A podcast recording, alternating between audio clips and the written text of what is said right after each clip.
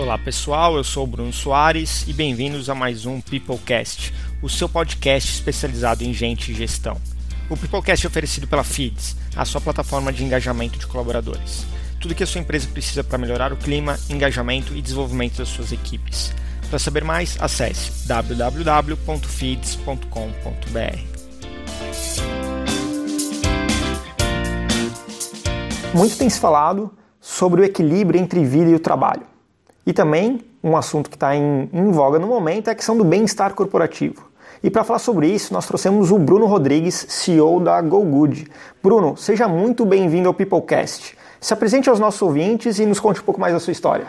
Bruno, um prazer enorme estar aqui. Obrigado por me receber e falar desse tema tão importante. Acho que primeiro de pessoas, que é todo o propósito aqui do podcast, e de um tema que eu particularmente sou apaixonado, que é saúde e qualidade de vida dos colaboradores. É bom, falando um pouquinho de mim, a minha primeira profissão, comecei com 5 anos de idade, que eu fui atleta profissional, eu lutei karatê, ninguém fazia isso, eu fazia. É, e acabou sendo uma parte super importante da minha formação pessoal. Eu lutei dos 5 aos 21 anos, lutei pela seleção brasileira. Hoje não tenho o mesmo fôlego, o mesmo corpo, não tenho muita coisa, mas consegui guardar alguns aprendizados de esporte que acho que foram grandes gatilhos na minha vida também, depois de um certo tempo que eu vou falar, né? É, acabei me formando em direito, então sou advogado de formação que não tem absolutamente nada a ver com o que eu faço. Então acabei juntando alguns pontos de uma forma não linear que me levaram depois é, a ser trainee do Grupo RBS, uma empresa de comunicação do sul do país, para quem não conhece, afiliada da Rede Globo, e tive uma formação executiva. Então fui de trainee a coordenador, gerente executivo dentro da, da instituição é, na parte de marketing e também de cuidado com as pessoas. Então, todo eu não era diretamente responsável pelo RH da organização, mas eu tinha assim um time direto e indireto que era, obviamente, grande parte da minha energia era investida ali. E, e, e agora, três anos e meio, que eu me dedico a, de fato integralmente à GoGood, que é uma startup é, que trabalha com melhoria de qualidade de vida dos colaboradores.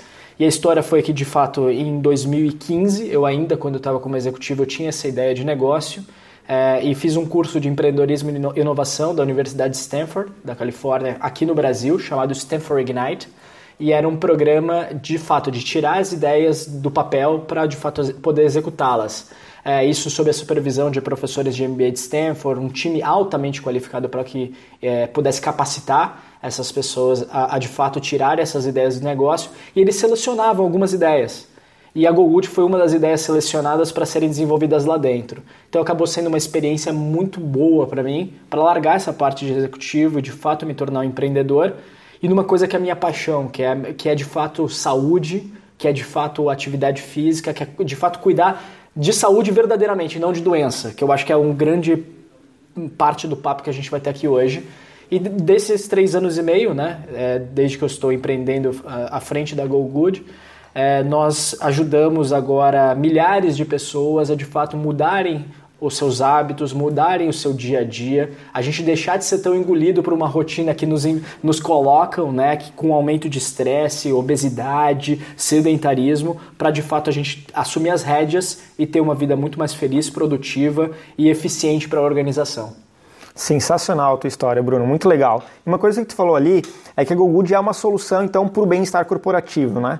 E qual é a importância desse cuidado das empresas perante os seus colaboradores? Bruno, acho que é importantíssimo a gente ter uma, uma, uma noção do que está acontecendo no Brasil.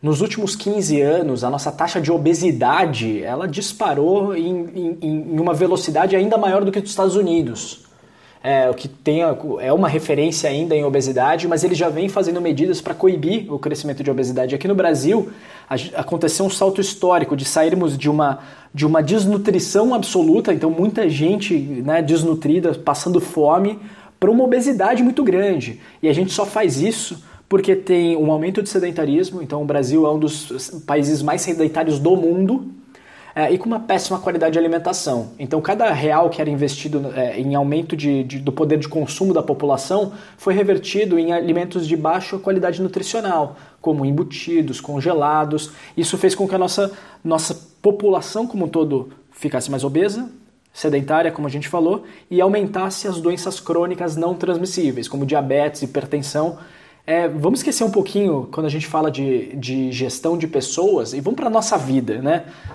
Todo mundo tem um parente que passa por isso hoje, né? E eu não sou diferente. Dentro da minha casa, eu passo por isso também. E essas, e essas pessoas que estão adoecendo mais, elas estão trabalhando também. Elas estão ficando doentes cada vez mais cedo, em, em idade produtiva, dentro das empresas. E as empresas, como são as principais financiadoras do, da saúde privada no Brasil, né, dado que perto de 90% das apólices de saúde são pagas por empresas, você tem um problema conjuntural do aumento de custo para a empresa, perda de produtividade e, e perda de felicidade e engajamento dos colaboradores. E qual é a importância entre o equilíbrio dessa, da saúde, né? mas o equilíbrio entre a vida e o trabalho, quais são as consequências da empresa? Desde a alimentação fora do ambiente de trabalho ou atividade física e a relação com o ambiente de trabalho, como é que as empresas têm ajudado os colaboradores em relação a isso? Olha, Bruno, tem uma... Eu, eu acho que a gente tem que pensar no modelo de gestão que as empresas têm. Né?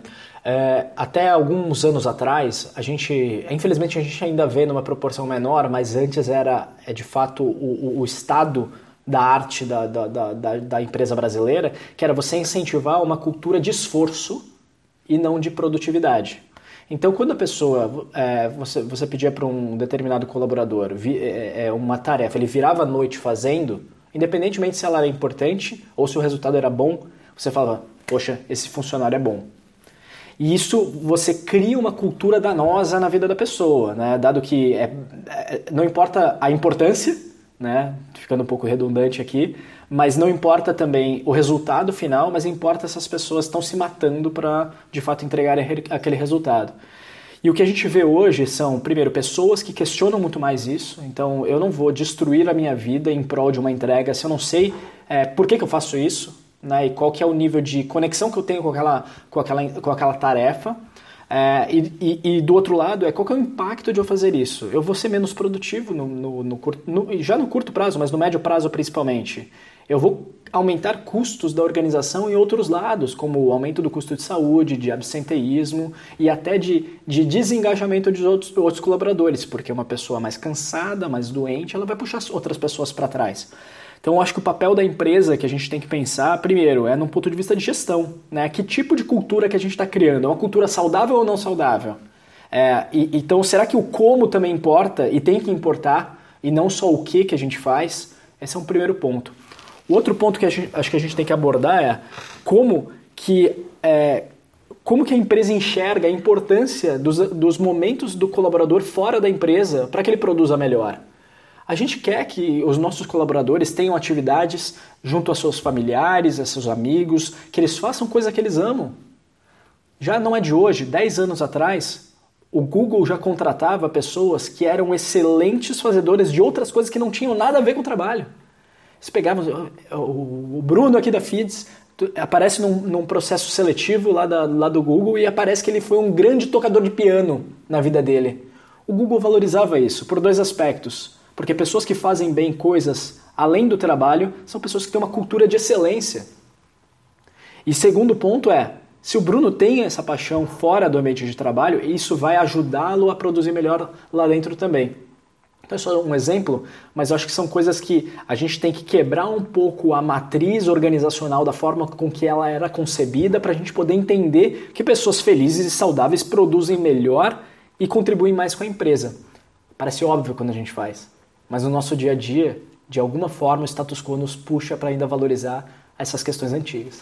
Boa. Falando isso, me lembrou de, de alguns cases, né, de algumas histórias. É, uma delas foi que o Google, usando algumas estratégias de People Analytics, é, identificaram que as pessoas estavam se alimentando muito mal dentro do próprio Google. E eles tinham duas formas de fazer isso: simplesmente cortar os alimentos falar, pessoal, agora ninguém mais vai comer sucrilhos aqui dentro, por exemplo, que faz parte da cultura americana lá. Mas a sacada deles foi que, em vez de forçar isso, eles diminuíram o tamanho dos potes. Né? Então, consequentemente, as pessoas começaram a se alimentar melhor, mesmo sem perceber, ou talvez percebendo um pouco, né? e tudo mais. E uma outra sacada, quando falou da obesidade, eu assisti um filme recentemente chamado Capitão Fantástico, Viu o filme? Não, eu não tive oportunidade. O filme é muito bacana, é, um, é uma família que mora na selva, assim, mesmo nos dias de hoje eles resolveram se isolar. E o pai cuida das crianças, faz treinamento matinal, de luta, de corrida, de caça e tudo mais. Mas por algum motivo eles precisam ir para a cidade. E quando eles vão para a cidade, eles veem que todo mundo está acima do peso. E as crianças falam: Meu Deus, papai, o pessoal está todo mundo doente aqui na cidade, o que, que tem acontecido aqui dentro da cidade? Né? É, e, e, tu me trouxe um número bem alarmante, eu não sabia, que é a questão do número de, é, de obesos no Brasil tem crescido é, de forma exorbitante, pelo que tem falado. Né? Esse, esse, esse, número realmente choca. É, ele é perto de 60% das pessoas têm obesidade ou sobrepeso no Brasil. É, quando a gente pensa estritamente na obesidade, ela está perto de 25% da população. Então, uma em cada quatro pessoas tem obesidade e quase 60% das pessoas têm sobrepeso ou obesidade. É um número muito maluco, mas eu, eu convido os nossos ouvintes aqui a fazer o exercício. Reparem, na sala que eles estão, no dia a dia, nas ruas é, às vezes a gente se choca com esse número. E infelizmente, quando eu falo com os nossos parceiros que a gente vai fazer um primeiro perfil epidemiológico, fazer um primeiro trabalho de entendimento do perfil da população da empresa, a gente sempre faz uma brincadeira, Bruno, que é a gente pergunta quanto, quantos por cento você acha que tem sobrepeso ou obesidade? E aí eles falam um número que é sempre muito menor do que o número verdadeiro quando a gente descobre.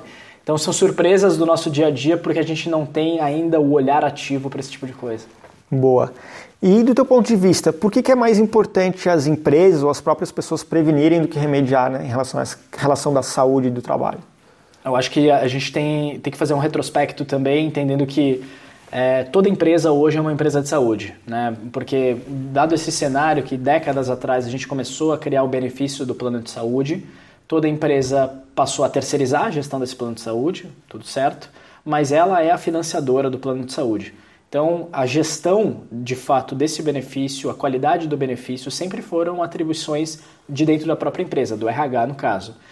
E que o que está acontecendo agora é que o aumento desse, desse custo do plano de saúde, né, no ano passado, na média, foi 19%, contra uma inflação acumulada de perto de 4%, você está falando de um descasamento que, assim, você não consegue mais, a, a conta não fecha mais.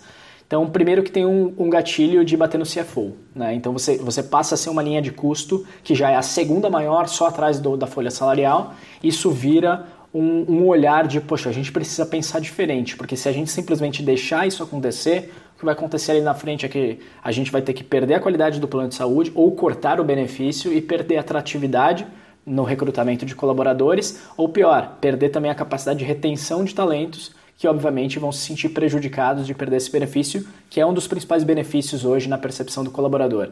Então, é, o segundo ponto é, a gente tem que pensar então como que a gente vai fazer essa melhoria.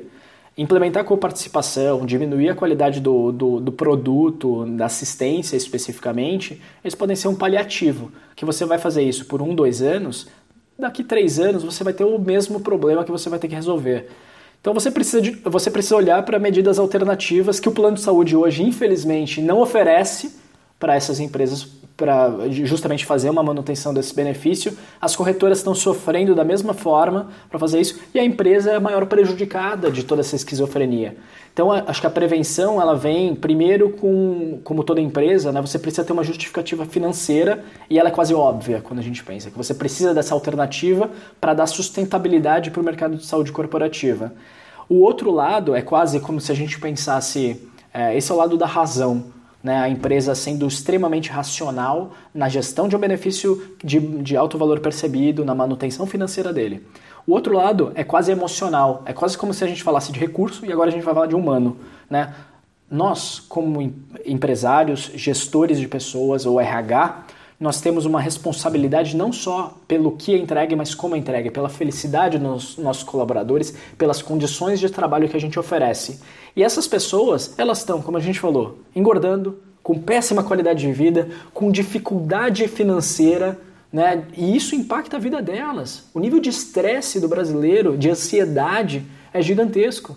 E nós, como gestores de pessoas, ajudá-los a prevenir, e não só prevenir, a gente tem que falar também de promoção à saúde, né, que é um pouco diferente de uhum. prevenção nesse aspecto, mas a gente quer que as pessoas durmam bem, que elas se alimentem melhor, que elas façam mais atividade física.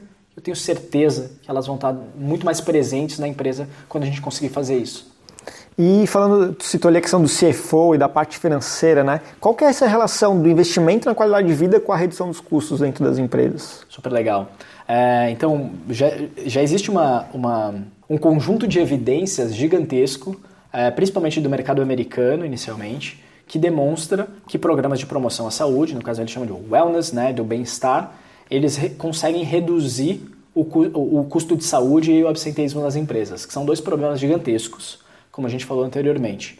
Então, é, teve uma, uma, uma, economista de Harvard, alguns anos atrás, é Catherine, é Catherine Baker, se não me engano o nome dela, que ela fez um apanhado, uma análise de, de um apanhado de pesquisas sobre o wellness, e ela conseguiu demonstrar que para cada dólar investido em programas de bem-estar, eles conseguiam reduzir em 3,27 dólares em custo de saúde e 2,72, alguma coisa assim, em absenteísmo. Então, o, o, o ROI, né, o retorno sobre investimento, ele estava nessas duas frentes. É, e a gente vê isso aqui no mercado brasileiro também, que existe, que existe um crescimento do custo de saúde gigantesco pelo aumento da taxa de internação, e esse aumento da taxa de internação é não só porque as pessoas estão ficando mais velhas, porque né, o perfil etário do brasileiro está aumentando, mas que principalmente as pessoas estão é, adoecendo mais com doenças crônicas. E quando você consegue coibir esses fatores de risco, você diminui a taxa de internação e, por consequência, essa, redu é, é, essa redução de custo de saúde acontece também. E esse é o ROI. Quando a gente fala também, a gente tem que falar também do VOI, que é o valor sobre o investimento. E aí a gente consegue atingir linhas de aumento de produtividade, engajamento, melhoria de clima e diversos indicadores pelos quais o RH já é cobrado hoje e a gente consegue atingir isso através do bem-estar também. Sensacional. E para fazer um, um, um, fechamento sobre isso que a gente tem falado de, de bem-estar corporativo, então, e para os nossos ouvintes aí, grande parte da área de, de gestão de pessoas, de RH, é, por que, que é importante as empresas investirem em bem-estar corporativo? Dá um resumão pro pessoal, fala, cara, agora eu vou sair daqui, vou ligar pro Bruno e... eu acho que primeiro é, a gente tem que, voltando para a questão da razão e da emoção. É, por quê? Porque a conta não está fechando e se ainda fechou por alguma ocasião do destino, não vai fechar daqui a um ano, dois anos. Então, é, eu acredito que os ouvintes do Peoplecast são pessoas que não vão esperar alguém obrigar a fazer alguma coisa, eles vão querer sair na frente.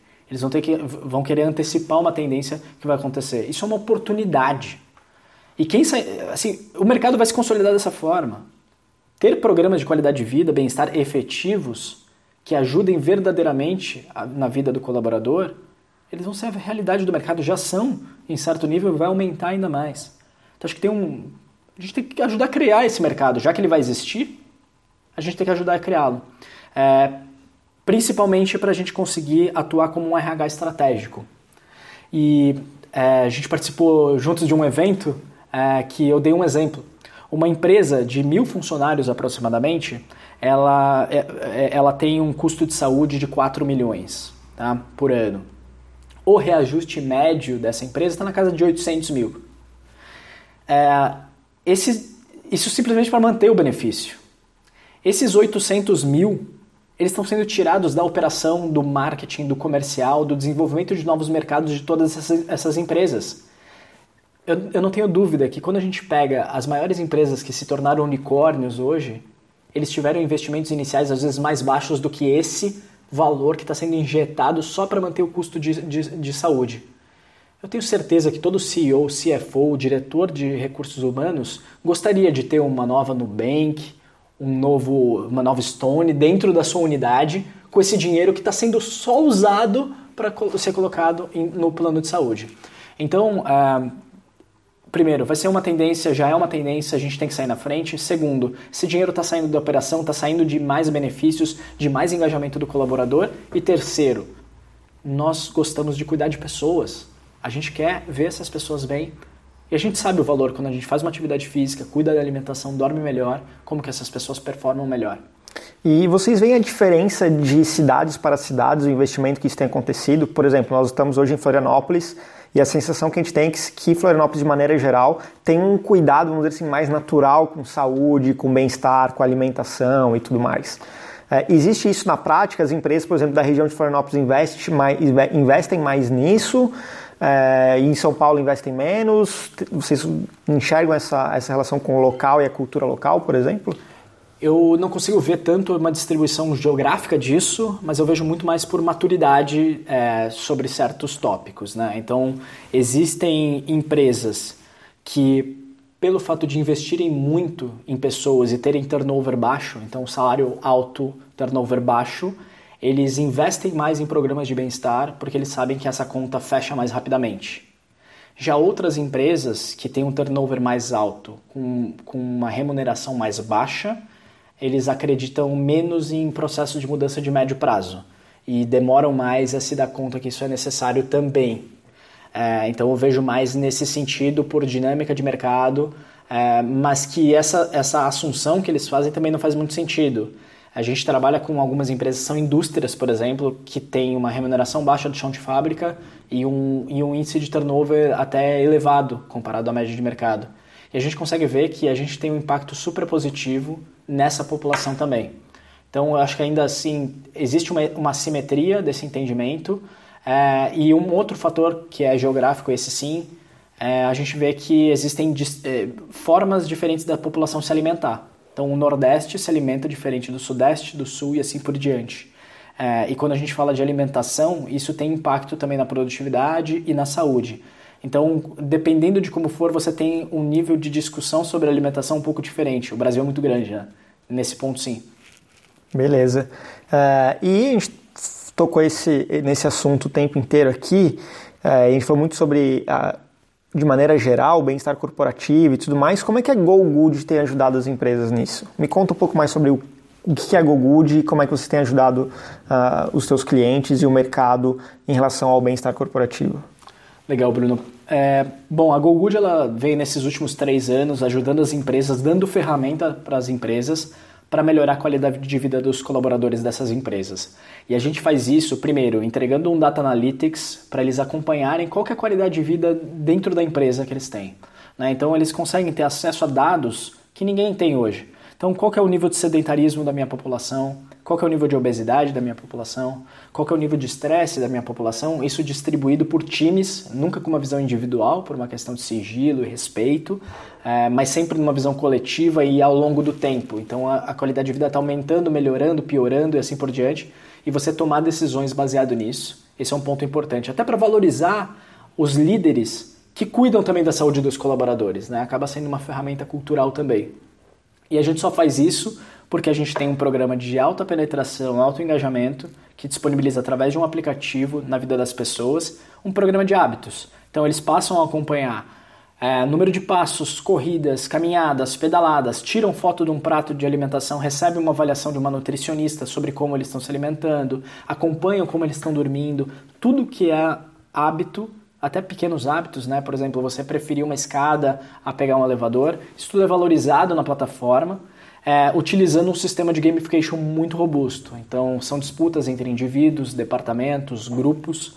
É, como, por exemplo, um grande banco que fica distribuído no, no Brasil inteiro, usa a nossa solução para fazer disputas entre as agências e para saber qual é a agência desse banco que é mais saudável. Você cria toda essa disputa. E a gente tem um sistema de premiações. Esse sistema de premiações ele, ele, a principal delas é uma, uma premiação social, na qual se os colaboradores batem essa meta de qualidade de vida, a empresa faz uma doação para ONGs, né, como por exemplo é, o PayPal e a Ambev trabalhando com a gente fizeram é, realizaram sonhos de crianças com câncer através de uma doação para o Make-A-Wish, porque os colaboradores bateram essa meta.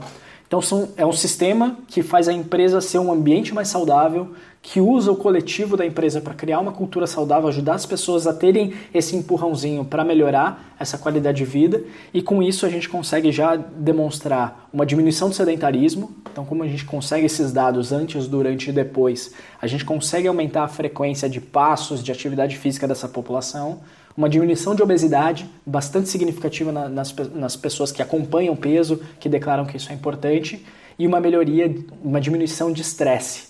Né? E aqui, quando a gente cria esse ambiente, né, que você vai incentivando, trabalhando diversas campanhas no decorrer do ano, você consegue mostrar para as pessoas que você é uma empresa que se preocupa com a saúde deles, com o impacto social que eles criam dentro dessa empresa, que você é um grande lugar para trabalhar e que permite que né, que, essa, que esse impacto social aconteça a partir dessas pessoas também.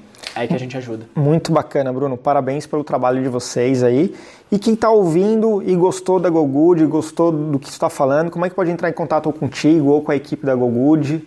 Legal. Bom, acesse nosso site, é www.gogood.com.br. GoGood é G-O-G-O-D. É, e a gente vai ter o maior prazer em, em contratar essas empresas que já estão olhando para a qualidade de vida ou estão querendo entender melhor como é que elas podem aproveitar esse momento que está todo mundo discutindo esse assunto, né, Bruno? E como que a gente pode mostrar que isso é urgente também para dentro da empresa. A gente tem um prazer enorme de contribuir com essa jornada. Beleza, queria agradecer então a tua participação aqui no Peoplecast, espero que tenha gostado. E pessoal, espero que tenham gostado também desse episódio. E nós já estamos preparando o próximo episódio também. Tiveram alguma dúvida para falar para o Bruno, entre em contato no site da GoGood e até o próximo. Até mais. Tchau, tchau.